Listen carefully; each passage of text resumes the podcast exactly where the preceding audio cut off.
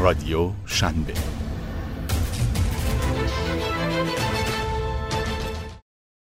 بررسی وضعیت کارآفرینی در کشور هند.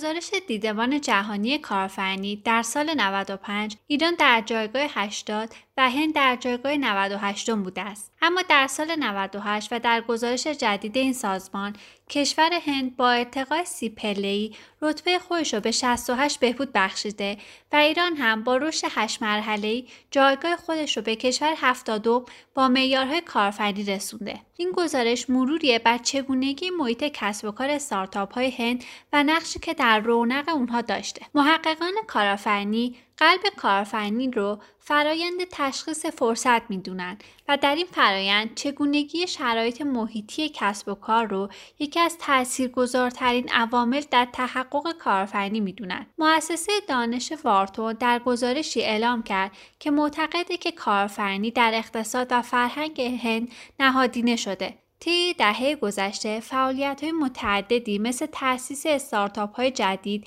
افزایش تامین سرمایه برای شرکت های تازه تأسیس، حجوم سرمایه گذارا و استارتاپ های خارجی توسعه زیر ساخت های قانونی در هند انجام شده که محققا اونا رو نشد گرفته از سه موج فعالیت کارفرنی تو این کشور یعنی تکنولوژی، مصرفگرایی و نوآوری می‌دونن. اولین موج در دهه 50 میلادی با راه اندازی مدارس تکنولوژی در این کشور اتفاق افتاد و در ادامه این راه بازگشت فارغ تحصیلانی بود که برای ادامه تحصیل به کشورهای اروپایی و آمریکایی سفر کرده بودند.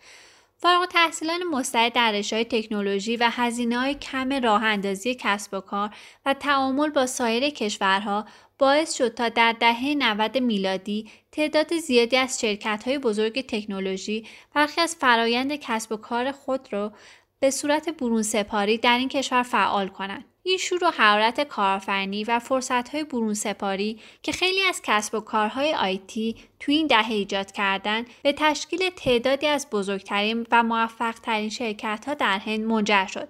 امروز شرکت های آیتی و شرکت های برون سپاری فرایند کسب و کار در هند صنعتی 180 میلیارد دلاری رو تشکیل میدن که عمدتا بر بازار جهانی متمرکزه. موج دوم کارآفرینی در کسب و کارهای آنلاین رو در واقع مردم عادی و قشر متوسط این کشور ایجاد کردند کشور هند که همیشه از اختلاف طبقاتی زیادی رنج می برد در دهه های 60 تا 90 میلادی به واسطه کار جوانای تحصیل کردش در شرکت های بزرگ توانست میانگین درآمد خانواده ها رو افزایش بده و جمعیت زیادی رو در قشر متوسط خودش جای بده.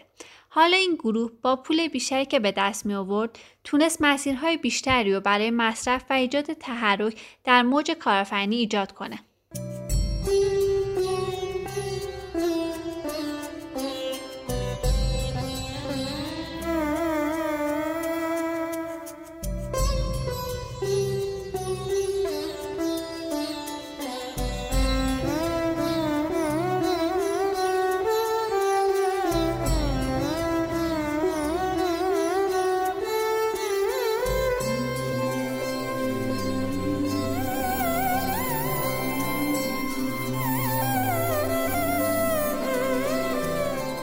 افزایش درآمد در هند افزایش مصرف رو به دنبال داشت و تونست تا حدود عواسط دهه گذشته فرصتهای جدیدی رو برای انواع مدل‌های کسب و کار ایجاد کنه.